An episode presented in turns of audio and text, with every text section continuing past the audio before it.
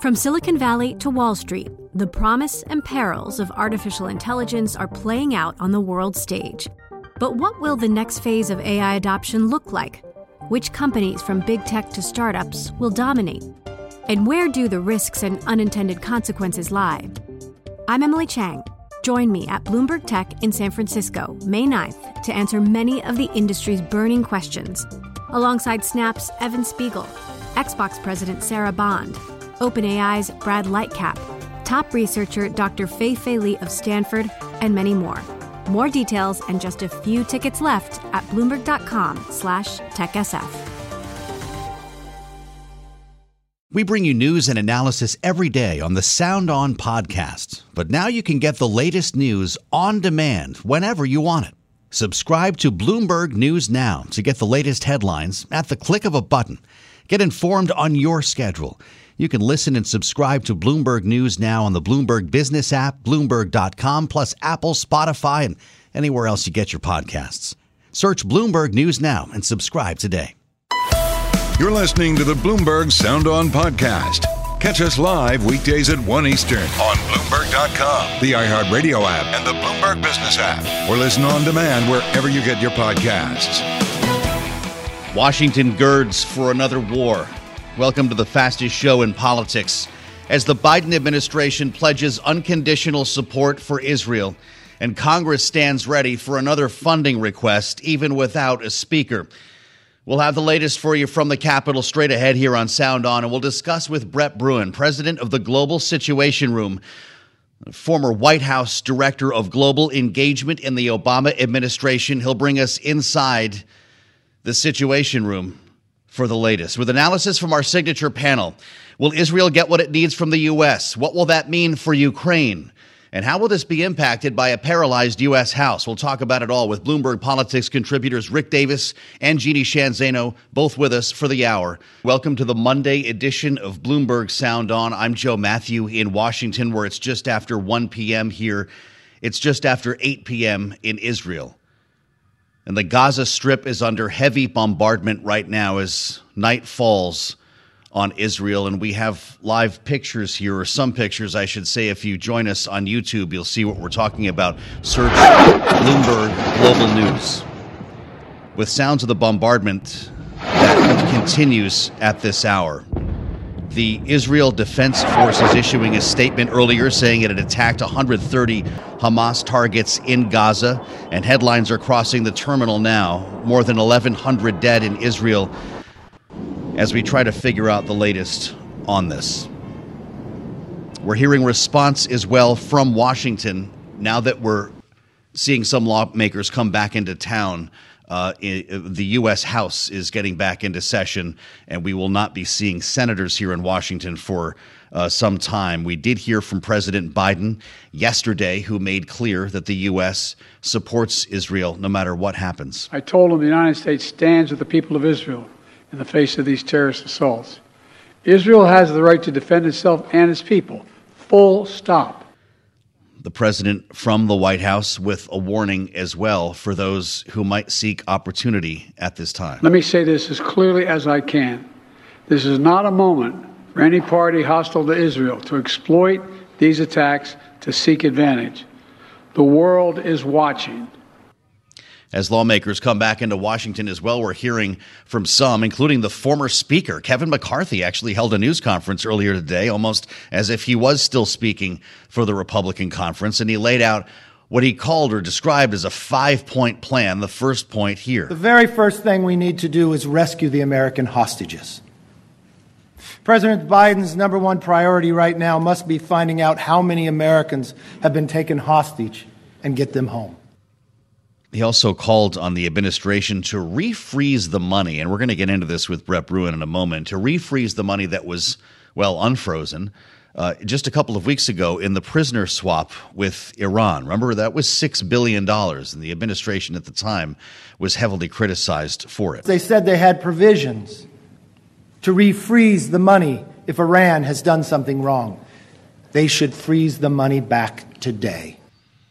The Secretary of State Antony Blinken uh, made clear on Sunday morning television that not a dollar of that money has been spent yet, but there's a big argument over whether just the anticipation uh, of that money, which is specific for humanitarian use, might have inspired some of this. With the headline again now on the terminal, Bloomberg reporting Iran may have known about Gaza attack. That is uh, referring to uh, an Israeli minister here, uh, one of prime the prime minister's closest allies in the cabinet, Ron Dermer, speaking uh, earlier today with Bloomberg. Let's bring in Brett Bruen. He's the president of the Global Situation Room, as I mentioned, of course, a veteran of the Obama White House, where he was director of global engagement. And Brett, it's good to have you with us here. Uh, I'll start with a more broad question before we get down into the the money issue, which is something that's being debated here in Washington. What is happening behind closed doors at the White House right now? What can the Biden administration do on its own to support Israel? Well, I think there is a wide ranging assessment currently taking place, certainly across our defense support. Um, what more does Israel need? And as you heard, Joe, also, what does the U.S. need to do in order to deter the likes of Iran or other groups that might want to try and exploit this situation? And I think the movement of a carrier group to the Eastern Mediterranean is designed to have that effect.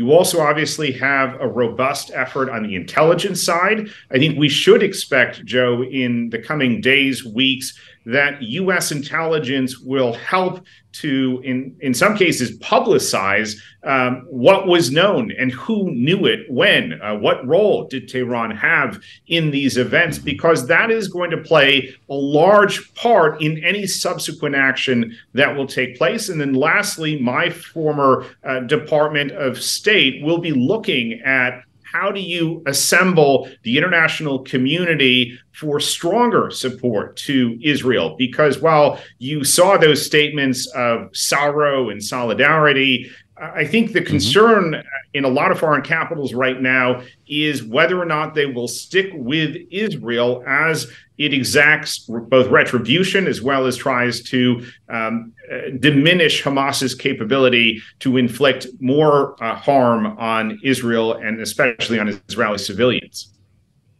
not lost on us that the White House called a lid, as they call it, already today.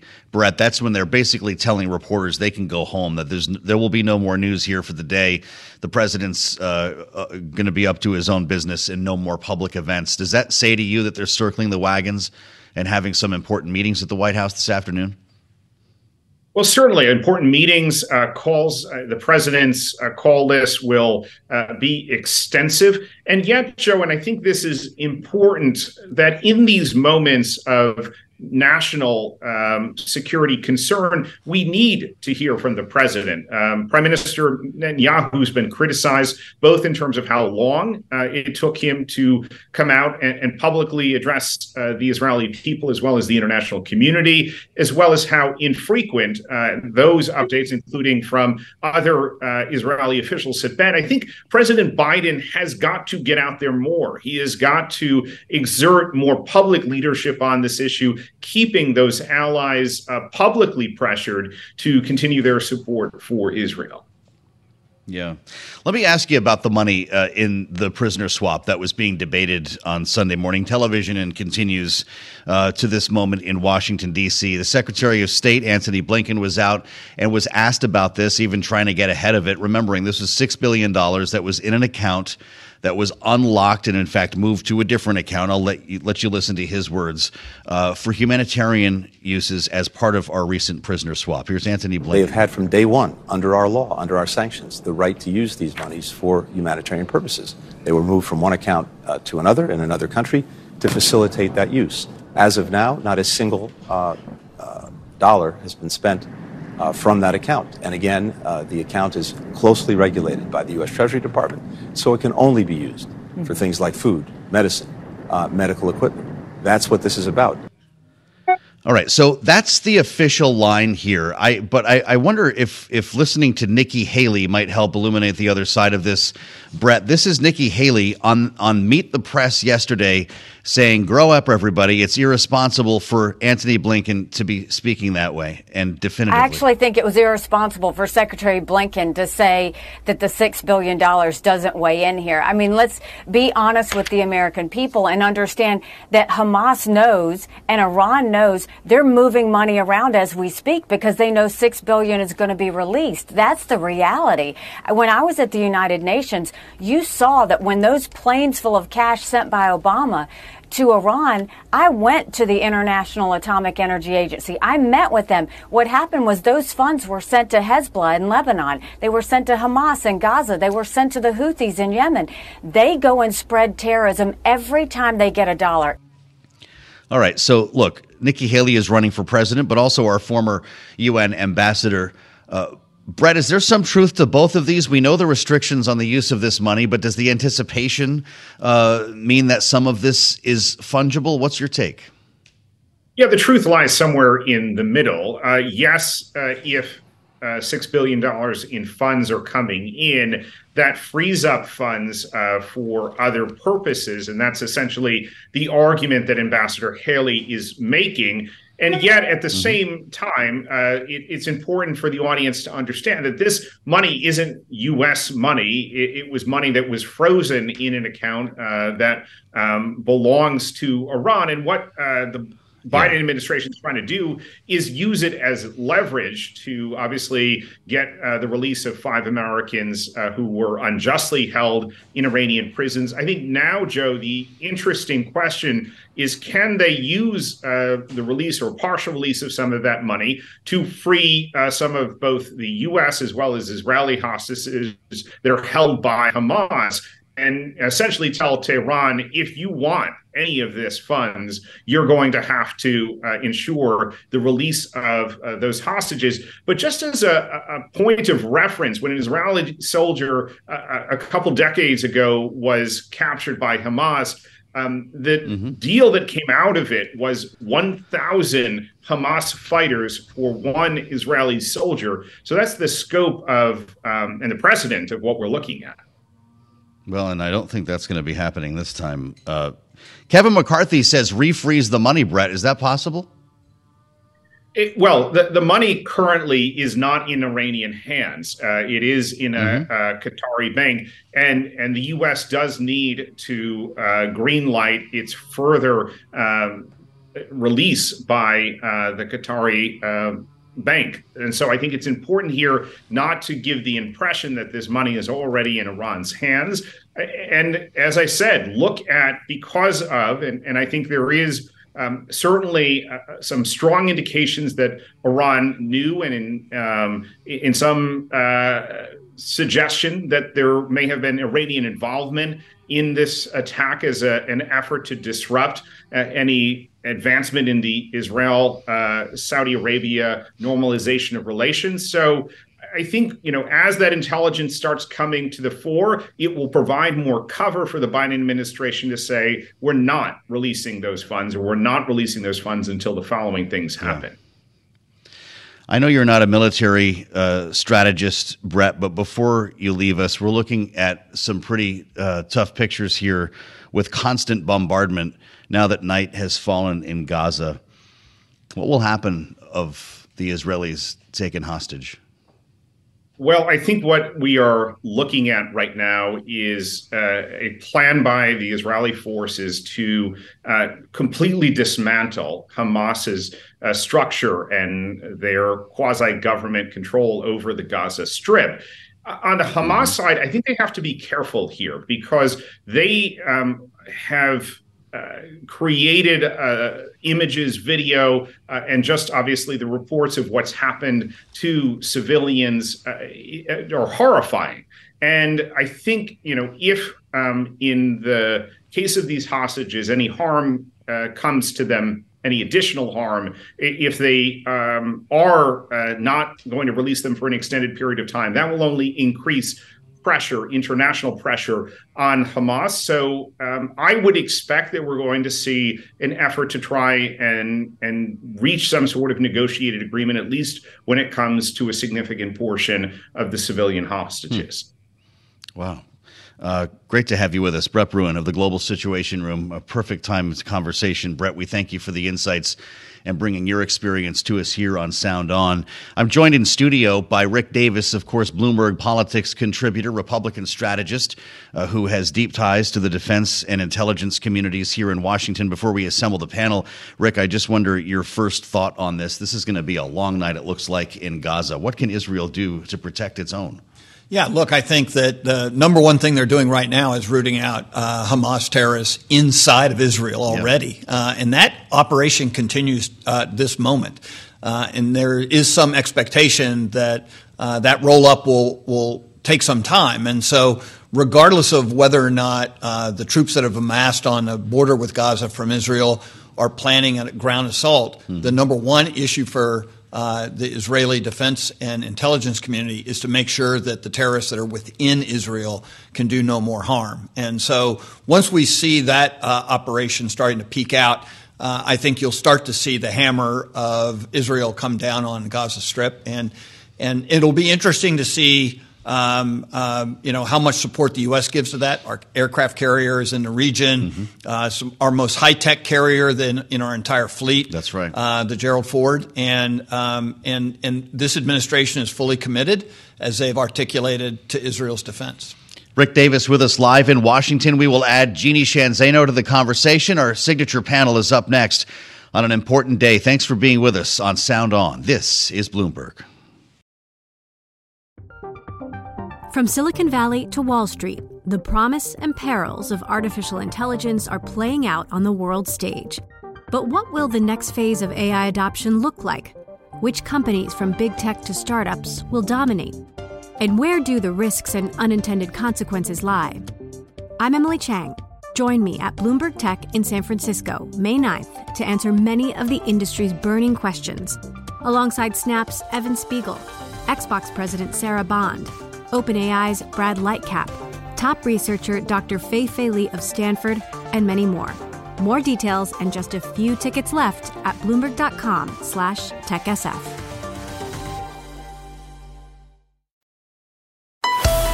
You're listening to the Bloomberg Sound On podcast. Catch the program live weekdays at 1 Eastern on Bloomberg Radio, the TuneIn app, Bloomberg.com, and the Bloomberg Business app. You can also listen live on Amazon Alexa from our flagship New York station. Just say, Alexa, play Bloomberg 1130. The Biden administration pledging unconditional support to Israel, but being blamed all the while for many Republicans for causing or enabling what we saw over the weekend in Israel. The former Speaker of the House, Kevin McCarthy held a news conference this morning. You might wonder why, as well, he's no longer Speaker. He sure looked and sounded like one as he took aim at the Biden administration. I think a new administration that goes to appeasement, that didn't embrace Abraham Accords, that actually went after our allies like Saudi Arabia and rewarded those who were evil like Iran. That right there gives you challenges. Secondly, the president's decision when it came to Afghanistan. People then question would America be there? He went on to talk about the administration's energy policy as we reassemble our panel. Rick Davis and Jeannie Sheehan Zaino are with us on this Monday edition of Sound On. Bloomberg Politics contributors. Rick is with me in Washington, and Jeannie is in New York. Uh, what's the defense here for this White House, Jeannie? The president's about to ask, likely, for a, a supplemental uh, funding request for Israel. He's pledging support. He actually agrees, I think, on most everything here involving Israel uh, with Kevin McCarthy, but Republicans are blaming him for enabling what just happened. They are. And, and we heard it. You played the clip from Nikki Haley. We heard it from Chris Christie. We heard it from Donald Trump, all of these people running for president. You know, I think we can chalk this up to an election year. This is what happens in an, an election year. Um, you know, the Biden administration is not responsible by any stretch of the imagination for what happened horrifically in the Middle East yesterday in the last two days. Um, they, you know, what the six billion dollars, as as Antony Blinken talked about, there's no evidence any of that has been used. But arguably, the optics don't look great, and they've got to address that. Um, I think what has happened with the Biden administration, like so many leaders around the world, is they were lulled into a sense that the Middle East had gone relatively calm and quiet. You know, we heard from Jake Sullivan eight days ago that the Middle East was shockingly quiet and that, unlike his mm-hmm. predecessors, he was able to turn his attention elsewhere. And of course, if you know the history of the Middle East, just when everything seems quiet, that's when something like this happens. And that's what did happen. So they do have to take responsibility for that. And he's got to do what he's doing, which is pledge support for Israel and see if the Republicans in the House can get their act together to make sure that that money is sent and the support is sent to Israel. Hard to do without a Speaker of the House. Yeah, well, I, we're going to talk a bit more about the speaker battle here. Rick, the president said just last week that he was preparing to announce a major address on funding the war in Ukraine, in which he would reframe the argument here ahead of what will be a brutal debate, I'm sure, in Washington over all of this once we get a speaker and end up funding our government. Uh, what happens to the Ukraine argument when he now needs to make one for Israel. Yeah, it's a crowded space uh, in the world today, and and the president's calendar is even more crowded than it otherwise would be. And we've heard repeatedly, all you know, prior to the attack on Israel, from Republicans in the House saying, um, "We expect the president to make his case for continued Ukraine funding. Otherwise, we're not going to lift a finger." Hmm. And so he's getting the demand side from Republicans in Congress saying we're not going to act. Of course, they can't until they get a speaker, but right. we're not going to act even with a speaker until you make your case on why. And by the way, and I think that's a very good thing for Joe Biden to do. There's a great case to be made for our support for Ukraine. And so I think that would result in a positive outcome hmm. for funding. The downside is that right now there's a shooting war with one of our allies, one of our strongest allies in the world, yeah. and our primary ally in the region, and we have to be there for them. And so, uh, if I were, you know, drawing the lines, I would say uh, it's very much time and and appropriate for Joe Biden, president, to go to the American people right now and talk about why Israel is so important and why our support for Israel is needed and and why we're going to need to uh, hunker down for the long term there. In other yeah. words, this is not a weekend kind of initiative. This is going to be a war that will span time, just like Ukraine, mm-hmm. and we got to be there for them too. So, Jeannie, did this uh, this Ukraine speech that we're anticipating just turn into a, a, dangerous world speech, if you will, from Joe Biden? Yeah, it, it, very much may have. And I don't think we know yet. And, you know, a challenge for the Biden administration, and quite frankly, for all Western nations and nations around the world who have issued calls of support for Israel in the last 48 hours is that unlike what we've seen in the past, and we saw it over the weekend, it was stunning the pictures on social media coming out of Israel. Yeah. That is going to intensify.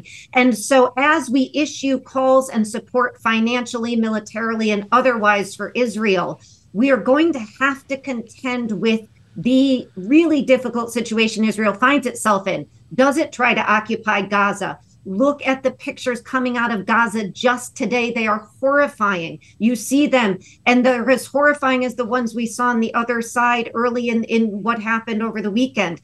The Biden administration is going to have to contend with all of that. And that probably means they are going to have to ask Benjamin Netanyahu to stop what he has been doing domestically to form some kind of cabinet that is unified and that is focused on Israel and not focused on his political survival and get out some of those ministers he's got in that cabinet right now who are saying and have been saying pretty horrific and anti democratic things. Biden has to contend with all of that as he makes this case to the American public to fund Israel in the same way he's got to do it with Ukraine and the issues of corruption and elsewhere. So it is an enormous challenge, not of Biden's doing, but something that we have a duty to support. But it is not going to be easy because we do have these pictures coming out and they are particularly chilling. They sure are. Uh, Rick, we see the headline now in the Associated Press Hamas wing warns that Israeli strikes will bring hostage deaths. What we're about to see unfold and are seeing unfold in Gaza does make you wonder where the line is here and the extent to which Israel could overplay its hand. Yeah, I, I, I, don't think you have to worry about Israel overplaying its hand right now. Um, one of the things we have to remember and take a step back this is a horrific uh, event that's occurred in Israel, uh, innocent people being slaughtered by um, uh, Hamas terrorists. But Americans were killed too. Yes. Last count I just saw was nine Americans have mm-hmm. died at the hands of Hamas terrorists. If this were anywhere else but Israel right now, today, mm-hmm. the U.S. would be preparing significant countermeasures to Hamas on a global scale, including their chief benefactor, Iran, uh, on our own, right? Uh, most of the conversation has been how can the U.S. help Israel? Yes. But we need to help ourselves too. It is absolutely unacceptable by any stretch of the imagination that Hamas has killed Americans, potentially holds them hostage mm-hmm. inside Gaza, and could be among those that they slaughter if uh, they keep this commitment that somehow if the Israelis bomb Gaza, they'll start killing yeah. uh, hostages. Yeah. Um, this started, conversation started with uh, paying for hostages release out of Iran. Mm-hmm. Um, I'm not going to second guess that. I'm happy those people are back safely in the United States, especially right now. Um, I can't imagine what would happen if they were still hostage in Iran. But we have to be able to uh, project our power in a way that makes every American safe as much as possible around the world, regardless of where they are. Is it the right thing to send the aircraft carrier strike group closer to Israel, Jeannie, to make Rick's point? It is the right thing to do. And the point is to show support, but also to deter anything that could escalate in this, it particularly as it pertains to Iran, particularly as it pertains to Hezbollah. We've got to deter, we've got to contain. And so those aircrafts they are important to make a statement that we are there to do that. So it is absolutely the right move. We have a lot more to talk about with Rick Davis and Jeannie Sheehan Zaino, remembering that this is all happening domestically here in the U.S. against the backdrop of a speakers fight, and lawmakers are coming back into town. You're listening to the Bloomberg Sound On Podcast. Catch us live weekdays at 1 Eastern on Bloomberg.com, the iHeartRadio app, and the Bloomberg Business app, or listen on demand wherever you get your podcasts. And to think we were going to be leading with a speaker's battle today, that will be the big story of the week here in Washington, even with what's happening in Israel. And they do collide in a way as we consider what will likely be a sizable supplemental request from the administration, the Biden White House, when it comes to supporting Israel. I'm Joe Mathieu in Washington, joined by Rick Davis and Jeannie Sheehan Zaino, Bloomberg Politics contributors. Only hours after the former Speaker of the House, yes, Kevin McCarthy, actually held a news conference on Capitol Hill with an eye on Israel. The very first thing we need to do is rescue the American hostages.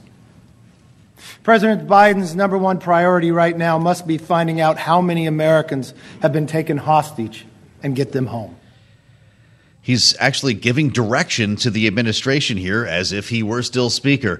Uh, Rick Davis, what's your thought on why Kevin McCarthy, on a Monday morning, the day before the two candidates for Speaker, Steve Scalise and Jim Jordan, are to debate in front of the caucus, why is he holding a news conference. Well, I would say everything he said in that news conference, Joe Biden should have said over the weekend on national television. So uh, I'm glad he's out there talking about this stuff. I'm Not the part where there. he blamed Joe Biden for what happened. Other than that okay. part, or he could have taken responsibility, I guess. Um, but the bottom line is. Um, uh, he is still, I think, the most high visibility Republican in Congress, right? Even yeah. more so than virtually every one so of the senators. So would the conference have asked him to do this, or no, he woke I'm up sure this morning and took said, "Hey, himself. I'm the man." I'm sure he took it upon himself. Say, "Look, I'm still a leader in my caucus. We don't have a speaker to sound out about this, yeah. and I'm just going to take the lead and do it." Now, look, I mean, he's got an ego too, right? And I'm quite certain that you know his view is uh, take the heat off my caucus, go out there, you know, articulate this policy, and all of that inures to my benefit because I still look like a leader in my caucus. Uh-huh. Gee, things get tied up there after a couple of days in the caucus where they can't come up with a consensus. Maybe they will turn back to old Kevin McCarthy, wow. congressman from California. So you you're holding out for that? You, I'm you not think, holding out for no? that, but he's certainly putting it in play himself. Yeah. Well, listen, I if no one else gets to 218, it certainly makes you wonder Uh, Jeannie, how is what's happening in, in, in Israel right now, never mind the request for Ukraine, going to impact who becomes the next Speaker of the House? it's going to have a huge impact. And you know let's let's be honest. Kevin mccarthy went out and gave a press conference. He is not speaker which means he wasn't briefed on the situation. So i'm not so sure that joe biden should have you know taken any lessons from what kevin mccarthy is doing. Presumably joe biden was briefed and has been briefed he's been in contact with netanyahu his team has as well and everybody over in Israel because Kevin McCarthy couldn't hold his job. He has not gotten any of the information he needs to make a clear assessment on this. So, you know, Kevin McCarthy, he's trying to line up in case they can't get to 217, 218, which is a big possibility at this point.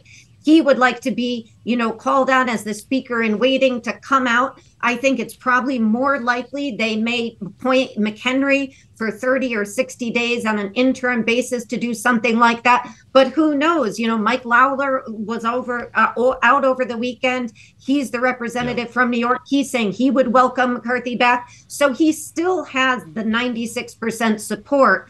But I think we have to be very, very cautious about what he's saying because, again, he has not gotten the briefing or the benefit. Even the minority leader did, Hakeem Jeffries. So, you know, Kevin McCarthy is going out on a limb here in an effort to do what he does, which is try to get this job back.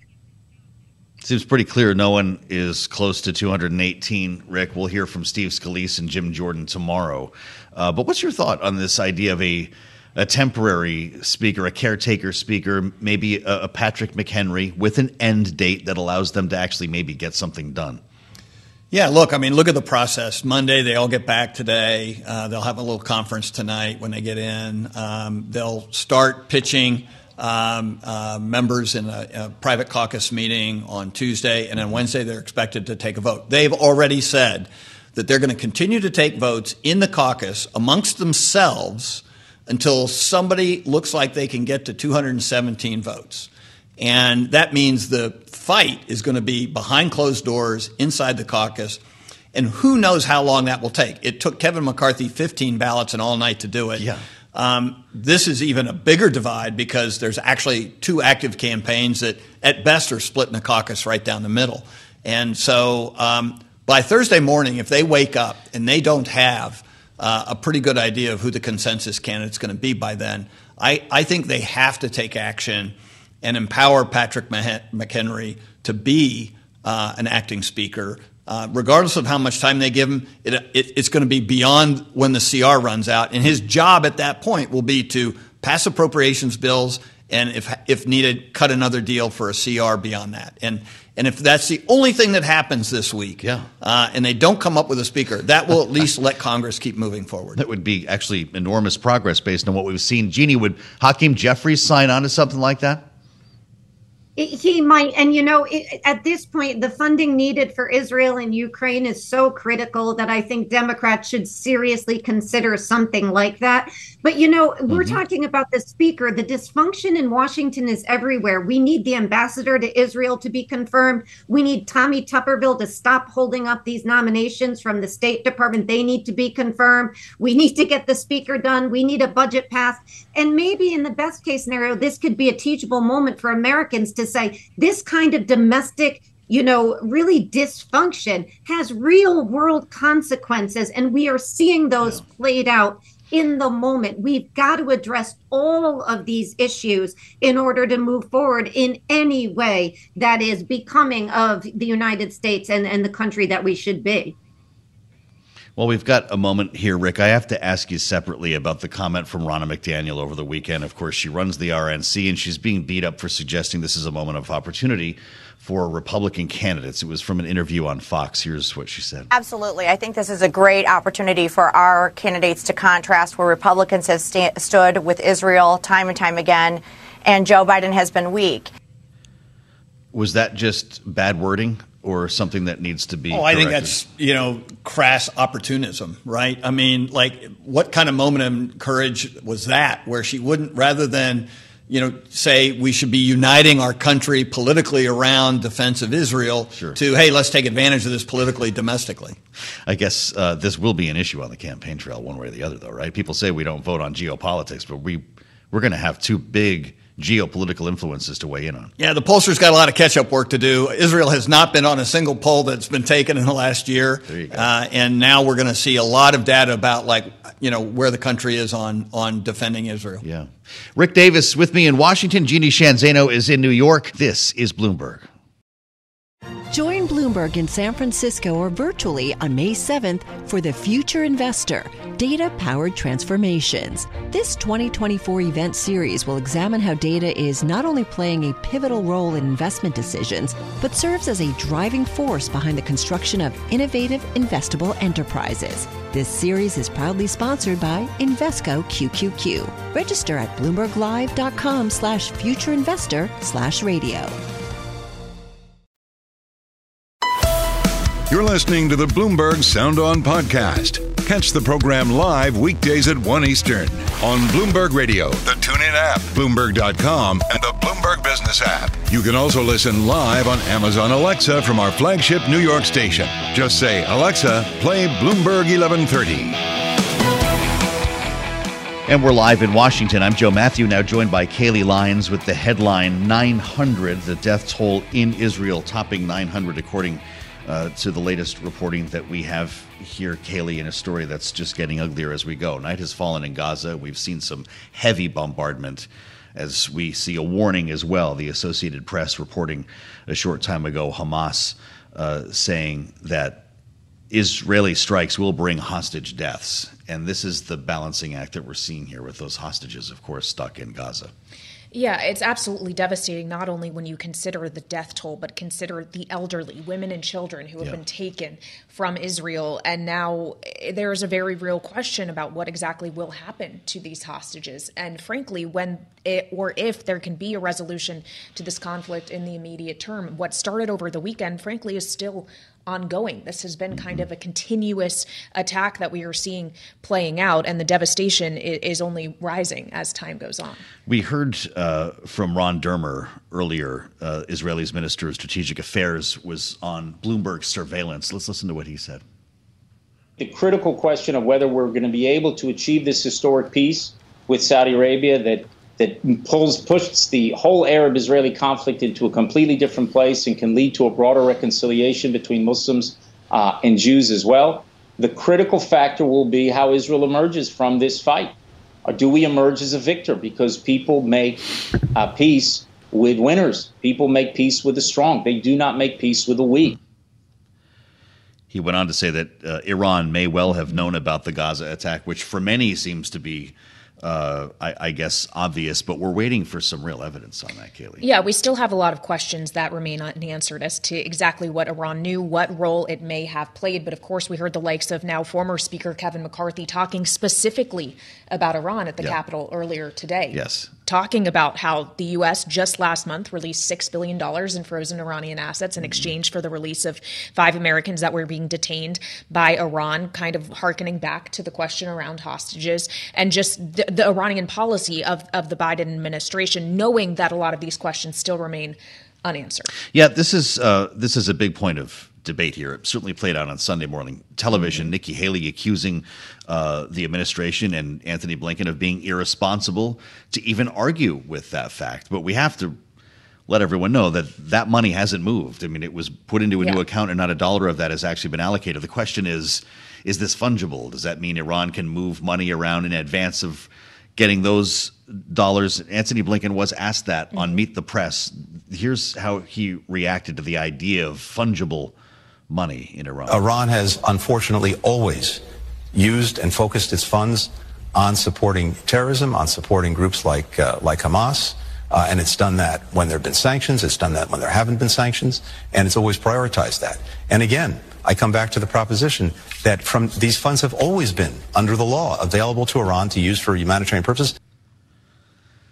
This is where we start our conversation with Mick Mulvaney, of course, the former acting chief of staff of the Trump White House, co founder of the Freedom Caucus, uh, who has an understanding of both ends, certainly from the Republican perspective, both ends of Pennsylvania Avenue, and is with us now. Mick, it's good to see you. I wonder your thoughts on this, knowing that that money has not been unlocked. Is it still something that you blame the administration for setting up? Uh, hey, Joe. Okay, it's good to see you. I'll answer your question because you've asked me the question, but I really don't want to get in the blame game at this point. The answer to your question is yes. Um, that I've said from the very beginning, I'm not the only one. It's obviously become an issue uh, in wider circles. If it's getting asked on a Sunday talk show, it means even the Democrats are talking about it now. And that is the fungibility of this money. That yeah, if you the six billion is uh, Saudi, excuse me, is Iranian money, no question. We are monitoring it. There's no question. There are limitations. It cannot be used for anything but humanitarian purposes. All of those statements are true. But if you were going to spend a dollar on food today, um, and I give you an extra dollar to spend on food today, does that free up the dollar you were going to spend on food to spend on something else, like maybe guns? Sure, it does. That's just common sense. And Blinken sort of got halfway uh, on his answer by saying that Iran has always funded this kind of stuff. And the, I guess the follow up response would be, yeah, uh, Secretary. And if you give them six billion dollars of additional money, do you think they're going to spend more on on terrorism? The answer's got to be yes. So, but again, uh, I'm more interested right now in the American response. The Biden administration is going to have mm-hmm. some so a lot of answers to uh, questions to answer. The Netanyahu administration is going to have a lot of, of questions to answer. But now is probably not the best time to do that. I get the fact that folks are politicizing it because that's the DC we live in. It doesn't surprise me that Kevin raises it, you know, because that's Congress is, you know, sort of what Congress does. They're not really involved in the day to day on responding like the mm-hmm. administration is. Um, but I'm not sure it, it benefits many f- people by starting to point fingers on the second day. Okay, so Mick, let's then talk about what the appropriate response is. You have been in the West Wing advising a former president on policy. If you were advising the administration now, what should it do, knowing that really the administration at this point is where a lot of the action is going to have to emanate from because Congress at the moment is a little paralyzed with no Speaker of the House? Yeah, Kailey, you're right, but Congress wouldn't have a role anyway, short of doing sort of a quick resolution of support for Israel, which is important. Don't get me wrong. It certainly carries weight in the international sort of arena. But the administration is going to be the one, even with a properly functioning Congress, to be in charge for at least the first couple weeks. If you get deep into this and you need to give additional authorities that are not already bound up in law, like we are doing in Ukraine, we're giving supplemental spendings, we're going above and beyond what's already hardwired into the law, then yeah, Congress would have to act. But we've already got agreements in law with Israel on, on sending the money, on sending the material, on sharing information and people with them. And those things will be executed now um, by the executive branch. That's that's why they are there. It's what they're supposed to do. So yeah, that, that the, the answer to your question is what should the administration be doing? Uh, and we're starting to see pieces of this now. You're already seeing the, the Pentagon move assets. You're already seeing them send uh, support and so forth. And that's the right thing to do. Um, the, mm-hmm. the larger answer is an all of government approach. You can have call a cabinet meeting and say, look, I'm not sure what the Department of Education can do here, if anything, but if you figure out some way to help in this effort, let me know. This needs to be an all of government response. And my guess is if they haven't done that already, they'll be doing it shortly. Uh, the former speaker was asked about this. Strange timing for a news conference when you're no longer holding the gavel. But Kevin McCarthy was asked about the supplemental request for funding in Ukraine, along with a looming and expected supplemental request to help in Israel. It's interesting the direction he took with this answer. Let's listen. Right now, Ukraine still has another nine billion that they can draw down sitting there um, for arms. The question comes now in our stockpiles. We need a whole new ability for the procurement and movement of the building of our weapons. It's too slow, it takes too long, and we've watched others try to take advantage of it. Mick Mulvaney, he said Hakeem Jeffries agrees with him on that. I don't know if uh, the minority leader wanted that to go public here, but there's a lot in this question, I realize. I just wonder what's going to happen with competing interests when it comes to Ukraine, Israel, and restocking our own uh, munitions here. If you look at the shares of the defense contractors, investors obviously expect a lot of money to be spent. Will it go in all of those areas? Um, let me answer this that, that that this way. It's absolutely going to Israel. There's no question. The two things are not even close. This is not an equivalence between Israel and Ukraine. Israel is one of our closest, most historically important allies. It is a nuclear power. It's our only friend, although we're starting to garner other friends. We talk about that in a bit if you want to in the area.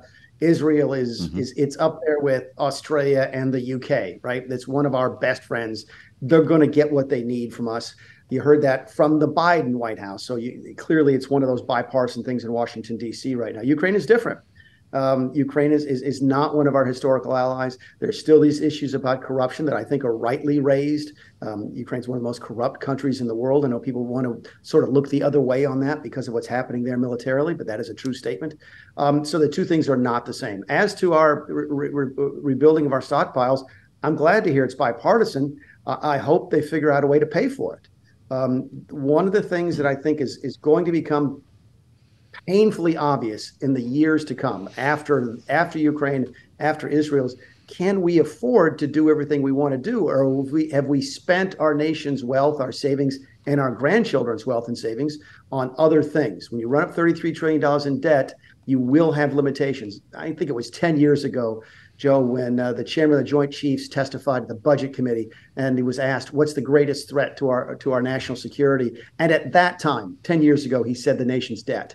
Uh, and I think the debt at that time was half of what it is today. So those are real conversations. It's easy for politicians to say, beat their chests and say, you know, we'll give all the money that Israel needs, but at some point you actually have to pay for that, and that's going to get harder and harder to do. Well, and paying for it, the issue of the debt and of government spending, Mick, is is one that is, is constant on Capitol Hill. We still have a government that is going to need to be funded past November 17th, and no real path at this point to figure out how to get there. Not just because of the issue of funding for Ukraine or Israel or anything else, but funding as a whole. And this was an issue for former Speaker Kevin McCarthy, who we mentioned a moment ago, was speaking uh, on Capitol Hill on this Israel issue. As we look for his successor, figure out if Either Steve Scalise or Jim Jordan could get enough votes this week to get the gavel. Does this conflict in the Middle East have an accelerant effect on that process, Mick? What do you think it makes the Republican conference think about trying to coalesce around one individual?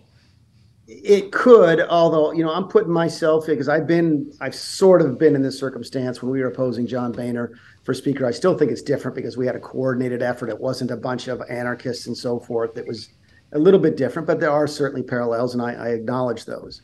That if we were having that fight and someone came to the podium at a Republican conference and said, "Well, we have to do something now because of Israel," right? My response to that is, why? What are we going to be called on to do? What is the House going to be doing in the next week uh, on Israel? The answer is nothing. Um, and if somebody got up to say that, I would I would dismiss that person as being non-serious. They're using this as an excuse to sort of avoid the issues at hand. Again, I'm not defending what Matt Gaetz is by any stretch of the imagination. But if someone got up and said that, I can see where certain members would say that that doesn't change the analysis here. Listen, if we get 20 days into this, 30 days into this, as you get closer to the government, uh, the government funding issue, as you might have to start acting in the legislature on Israel, those things are becoming can become real, but they're not real this week. I don't think it changes the the, uh, the dynamic in this week. Um, Joe, you opened, or I think it was Kayla who said, you know, will it be Kevin, uh, will it be Steve Scalise or or Jim Jordan? I still think yeah. uh, there's an equal likely chance that it's Kevin McCarthy because I still think he's the only person who can get the votes, and that may become a, more apparent by the end of the week. I'm hearing this more and more. Uh, fascinating, and it, it's just it, it's amazing to hear it from Mick Mulvaney, who knows these two players about as well as anybody. Uh, Mick, is that why Kevin McCarthy held a news conference this morning? He sure was acting and sounding like a speaker. Yeah, well, I, I don't think there's. I don't think that, shouldn't come as a surprise to anybody, uh, especially after Trump got into the race over the weekend. Um, mm. Trump coming out for for Jordan hurts Jim. Uh, and listen, I would be voting for Jim Jordan for Speaker. Let's be clear. I would be supporting him uh, on the floor if I were yeah. there. Trump coming out for him makes it highly unlikely that Jim will become speaker because that will upset enough people on the left and the center of my party to say there's no way I'm, I'm voting for Jordan. If Trump had kept quiet, I think that could be different. I still don't think Steve Scalise has the has the has, has enough support in the party. I keep coming back in all of these dynamics of there's one person who can get the votes and it's Kevin McCarthy. So uh, it doesn't surprise me he's out there speaking. By the way, members of Congress, we, we always used to want to have press conferences. Members, people say, "Oh, Kevin McCarthy's having a press conference because he wants to be speaker." Members of Congress would have a press conference every day if somebody would cover them. Um, we love cameras, hmm. um, especially when we're in elected office. So, uh, so much for the humility. so much for the humility of losing the gavel. I don't know. Maybe I'm just maybe that's just me. I don't think I would have held that news conference this morning, uh, Kailey. He, but just imagine. Lost, I don't know if he lost the gavel. Imagine if he becomes speaker though. We're yeah. going to play this tape back, Mick. I hate to interrupt you, but thank you for that. He's not the only one who has suggested as much here. Mick knows them, though. He talked to them over the weekend. Yeah, of course. I just wonder when he says Kevin McCarthy's the only one who can get the votes, does that mean he gets some of those eight Republicans who voted to oust him back? Right. Democrats come into the picture. Just how does that math equation add up? And Jeff? you thought things were confused on Friday. this doesn't help us understand anymore. Big thanks to Mick Mulvaney, who's with us each week at this time on Sound On. I'm Joe Mathieu with Kailey Leinz. This is Bloomberg. You're listening to the Bloomberg Sound On podcast. Catch the program live weekdays at 1 Eastern on Bloomberg Radio, the TuneIn app, Bloomberg.com, and the Bloomberg Business app. You can also listen live on Amazon Alexa from our flagship New York station. Just say, Alexa, play Bloomberg 1130. Live from Washington with initial reactions from the Capitol today to the Hamas attack over the weekend in Israel, and now the response with heavy bombardment that we're reporting on in Gaza. Keep your eyes on the terminal for more, tracking the price of oil as well. Kailey, we're at just about $86 a barrel, a little more when it comes to WTI crude. Brent mm-hmm. also moving on this, and there are a lot of questions about how much more movement we could see. Yeah, up 4% today. The questions really surround two things. One, mm-hmm. the issue of Iran you heard, we've already discussed Kevin McCarthy earlier today talking about how the U.S. needs to be more harshly enforcing sanctions against Iranian crude, what that could mean for global supplies and therefore prices, yep. but also if this conflict spill has ripple effects right. around the rest of the Middle East that could affect the flow mm-hmm. of crude to the rest of the world. I'm thinking specifically of the Strait of Hormuz there. The the yes, vast right. majority of the world's crude or the biggest I think it's one in every 6 barrels go through that waterway that Iran claims, you know, territory over. Mm-hmm. We haven't spent a lot of time on the program talking about this uh, this potential deal with Saudi Arabia as well, mm-hmm. but all of this factors in because there are big questions about whether that uh, is even possible now. And I'm glad to say that Bob McNally is with us. Rapidan Energy Group founder and president, former National Security Council senior director for international energy. He spent time uh, in the White House and in the oil patch, and with us here on Bloomberg. Bob, you're one of the first voices we wanted to hear from, and I, I saw you quoted over the weekend about the initial reaction here. Uh, with a slightly contrarian view because there was a, a knee jerk and initial panic. And, and you've been pointing to calm here as we anticipate further headlines. What do you think about what we know now and, and the move that we've seen in crude prices? Is it justified? Sure. Hi, hi, hi, Joe and Kailey. Um, the market is appropriately discounting uh, the risk, and it's certainly gone up, of, as you said, uh, Iran being implicated and the region experiencing or uh, having the conflict expand beyond the Levant, beyond just Israel and Gaza. So, given mm-hmm. Iran's heavy handed support for Hamas, that is a real risk. So, I think the premium we've seen, $3, $4, is appropriate. Um, when we didn't see Hezbollah join the attack over the weekend, it became clearer to us and we were more confident that at least initially this would not expand to the Middle East and to the Gulf, right? Because Hamas, uh, while supported, aided, funded by Iran, and there's some question about whether Iran actually directed or was operationally involved in this attack, Hamas is different mm-hmm. than Hezbollah. Hezbollah in Lebanon that's an authentic Iranian proxy. 130,000 missiles. They take orders right from a, right from Tehran. So, had we seen the northern front open up, we would be sitting here at a much higher crude premium, and Rapidan would have mm-hmm. a higher than sort of 20% odds that this expands imminently to the global oil market and the global gas market too. That's interesting, Bob. Of course, we're looking to see if there is any further escalation in this conflict. It could be really early days here. We have to keep that in mind. But do you think the greater risk is that we see the U.S. not turning a blind eye to Iranian exports, more strictly enforcing those sanctions, knowing that the primary buyer of that crude in the first place is China and sanctions enforcement maybe a little hard in that aspect, or is the greater risk this kind of expansion, the disruption of crude from elsewhere in the Middle East, uh, being being disrupted? I think the bigger disruption risk comes from an expansion of the conflict to mm. Hezbollah and to Iran. Look, President Biden is going to be very cautious about tightening oil sanctions on Iran. Why? Because the sort of winking and nodding at Iran's exports to China, Venezuela, and Syria was the quiet part of this deal they did uh, that included freezing the enrichment, Iran's enrich- enrichment. On the surface, it was about $6 billion for six hostages. But under the surface, it was, let's call it freeze for a freeze. So if President Biden starts cracking down on Iran's exports to those three countries, Iran could start enriching again. In light of what just happened this weekend with hmm. tensions so high, that would put us even closer to a regional conflict. So I wouldn't rule it out. Hmm. I wouldn't rule it out. But I don't think President Biden's going to be in a hurry to, res- to tighten sanctions on Iran's crude oil exports. Bob, we heard earlier from Kevin McCarthy, the now former Speaker of the House, who, like many Republicans, was calling out the Biden administration and pointing to Iran. Here's what he had to say Sanctions should go on Iran's production of oil. Under the last administration, Iran was only producing 400,000 barrels of oil a day. Now it's 3 million. They're making billions of dollars. They are wealthier richer and stronger under this Biden administration, and they're using that wealth to fund terrorism. Qualifying what Kailey was just referring to, we spoke with Ron Dermer today as well, Bob, the strategic affairs minister in Israel. He says Iran may have known about these attacks, uh, didn't think they knew about this initially, but says, quote, there's some evidence they might have known about it. We're working to verify that evidence, unquote. What happens if they do show the world evidence linking Iran to what happened last weekend. Yeah, so I saw that interview. It was it was fantastic, and I, I raised it to my clients as well right away. Fantastic. No, that was very important.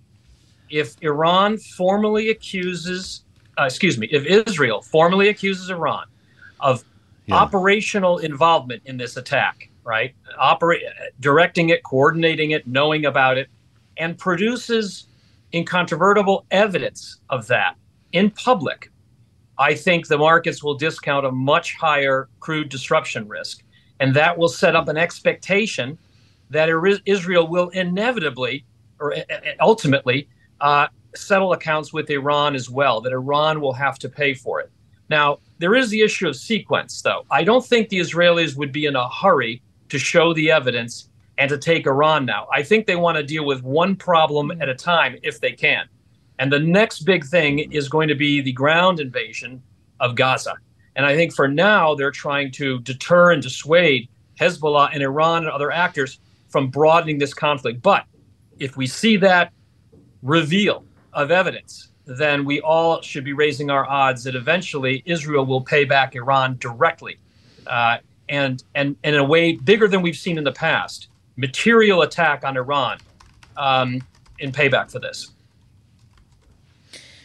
Okay, so Bob, in that scenario, what role would you expect, say, Saudi Arabia to play? Knowing uh, before these attacks, there was a, a, a, revived conversation about the relationship between Saudi Arabia and Israel, potentially steps toward normalization. Obviously, these events could easily disrupt that, but knowing Saudi Arabia also has been holding back severely on output, could they come in and help the oil markets? I mean, how would you how would you see the other countries in the Middle East playing a role in this hypothetical scenario? Well, in the hypothetical scenario, though, where there's an attack on Iran and a conflict with Iran, the problem is all of the excess spare production capacity, uh, almost 5 million barrels a day. The good news is that's quite a bit. The bad news is it's all north of the Strait of Hormuz, or just about. Saudi mm. Arabia could maybe divert a couple barrels to the Red Sea and, and UAE to Fujairah, but there's not much there. So, in, in a conflict scenario, the spare capacity and Saudi Arabia's ability to increase doesn't do you much good. Secondly, let's remember Iran attacked the most vital, important oil facility on the planet, the Abqaiq processing plant, Saudi Arabia, 7 million barrel a day facility in September of 2019. Now, they did that and they didn't mm-hmm. inflict lasting damage. They sort of sent a signal. But in a broader conflict scenario, not only the flow through the strait, but these key facilities, processing, uh, refining, gathering, transport, loading facilities, all of these would be vulnerable to permanent damage or long term damage. So it's a, it's a pretty horrible scenario. And in that environment, Saudi Arabia's ability to increase production doesn't really help much if all that would happen in the, in the war zone. Bob, it's great to have you. We'd like to stay in touch with you to the extent that we can in the coming weeks. This is obviously not just a story uh, that will continue developing, but one that might have a real impact on oil prices, and we count on your analysis. Bob McNally at Rapidan Energy with us once again on Bloomberg. Pretty fascinating stuff there, Kailey. We're seeing fairly commensurate increases in WTI and Brent crude on this story. Yeah, in fact, WTI November futures just settling $86 and 38 cents a barrel, and we'll see if there is more upside surprise to prices as we see this conflict go on potentially. Thanks for listening to the Sound On podcast. Make sure to subscribe if you haven't already at Apple, Spotify, and anywhere else you get your podcasts. And you can find us live every weekday from Washington, D.C. at 1 p.m. Eastern Time at Bloomberg.com. The countdown has begun. From May 14th to 16th, a thousand global leaders will gather in Doha for the Qatar Economic Forum powered by Bloomberg. Join heads of state, influential ministers, and leading CEOs to make new connections, gain unique insights, and uncover valuable opportunities in one of the world's most rapidly rising regions. Request your invite for this exclusive event at QatarEconomicForum.com.